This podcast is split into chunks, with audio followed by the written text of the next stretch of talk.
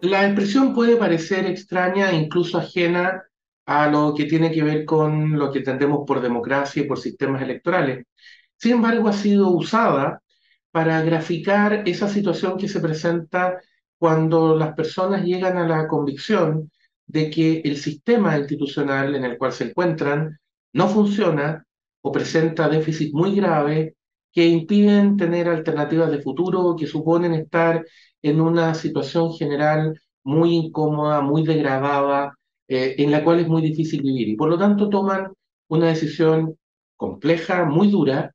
y pacíficamente deciden abandonar ese país, irse. Es, se dice, una suerte de último acto de resistencia o rechazo a ese sistema institucional que consiste pacíficamente, insisto, en dejarlo, abandonarlo.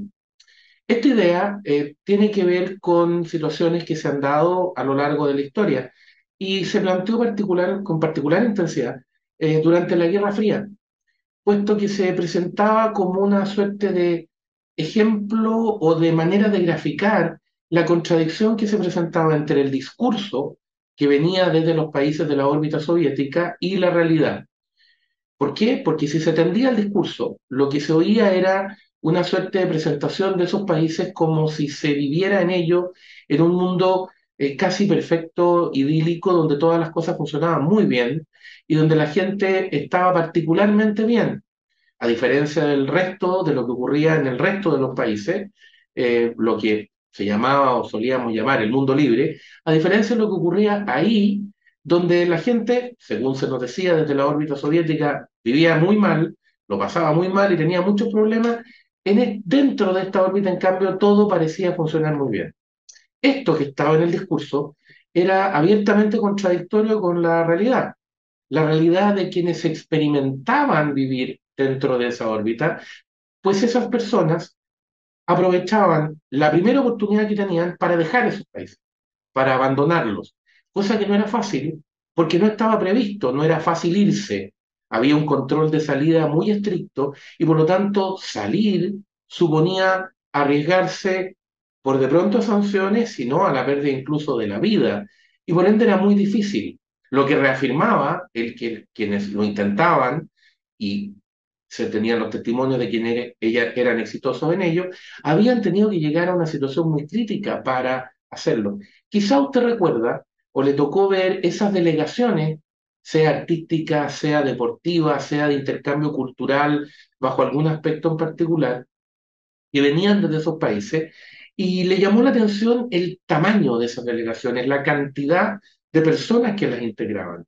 Era particularmente llamativo porque eh, se podía dar cuenta, eh, al revisar lo que hacía cada uno, que el grupo de los artistas, deportistas o personas que hacían este intercambio cultural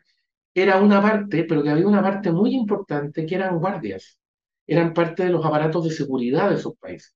que no tenían por objeto proteger solamente o, tratar o supuestamente proteger a quienes integraban la delegación, sino que principalmente impedir o evitar que se fugaran. Es decir, impedir o evitar que aprovecharan el que habían salido de esos países y estaban en el otro mundo, en el, en el mundo libre, para tratar de quedarse ahí. Y entonces eran una suerte de carceleros, por usar la expresión de lo que hacían efectivamente, en el sentido de que estaban encargados de garantizar que estas personas no pudieran fugarse. Era particularmente fuerte en ese sentido eh, verlo y ver cómo funcionaba en la práctica. Eh, a todo aquel que ha tenido la oportunidad de estar en Berlín y ha podido ver el muro, lo que queda del muro, cuando este, por lo demás, cuando este comentario semita se habrá cumplido un aniversario más eh, de la caída del muro de Berlín eh, en 1989. Eh, ese muro, digo, llamado muchas veces el muro de la vergüenza o el muro de la infamia, ese muro no solo incluía la muralla propiamente tal, sino que incluía alambradas, perros, casetas con guardias, ametralladoras, etc. Y todo un dispositivo que, de nuevo, no tenía por objeto proteger a los habitantes de Berlín del Este de una eventual agresión externa, sino que tenía por objeto impedir que los habitantes de Berlín del Este se fueran. es decir, hicieran la última demostración de rechazo frente al régimen en el que se encontraban, que consistía en abandonarlo, en dejarlo. Eh, hay imágenes, y usted seguramente ha visto más de una, particularmente dramáticas, de personas y familias arriesgando literalmente la vida para tratar de huir de esta zona, de esta suerte de paraísos, según se nos decía que eran. Eh, el tema ha vuelto particularmente a la discusión recientemente en nuestro país a raíz de este grupo de atletas cubanos que, según se nos ha informado eh, por los medios de comunicación, han decidido no volver a su país de origen, sino que quedarse. Eh, por cierto, no parece razonable conociendo las normas que rigen este tipo de, de, países, este tipo de regímenes y las normas que ha instalado el castrismo desde que subió al poder en Cuba, no parece razonable, digo, hacer caso de la tesis que se planteó en algún momento sosteniendo que en realidad eran deportistas que se habían quedado a hacer turismo. Eh, la experiencia enseña que eso no está previsto eh, en este tipo de situaciones y que esa delegación obviamente debe haber vuelto completa, que esa era la idea original, digamos, nos habríamos enterado o no nos habríamos enterado de todo lo que hemos venido sabiendo de lo que ha pasado hasta ahora si efectivamente se hubieran quedado solo haciendo turismo. Ya sabemos que efectivamente están pidiendo asilo, pero, pero digo, la explicación en sí misma solo demuestra un intento de justificación completamente absurdo. Ahora, eh, esto tiene que ver, insisto, con la situación de estos países, pero en particular con la situación de quienes han formado parte de esta órbita o de este tipo de regímenes en Latinoamérica. Eh, lo que vemos respecto de Cuba, eh, los esfuerzos arriesgando vida y en situaciones muy críticas de personas que se lanzan al mar e incluso arriesgando a encontrarse con tiburones para tratar de llegar a Estados Unidos, eh, no es muy distinto en términos de lo que refleja o de lo que representa que lo que vemos respecto de Venezuela y la crisis humanitaria que supone la cantidad de personas que hacen todo lo posible por salir de ahí para buscar expectativas, alternativas y un mejor futuro finalmente, y demostrando que el régimen no les deja más alternativas, más opciones, que votar con los pies, como decíamos al principio, es decir, irse.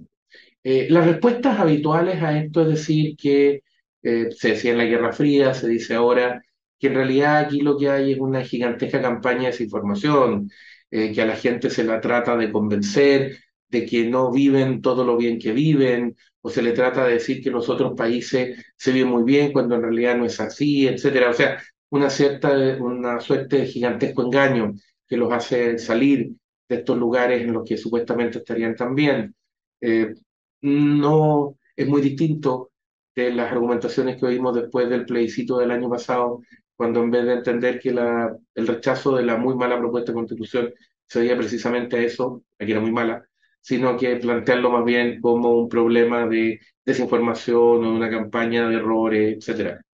Eh, pero más allá incluso de esa excusa mala, por cierto, eh, llama la atención el que se pretenda decir que pueda ser esa la causa, cuando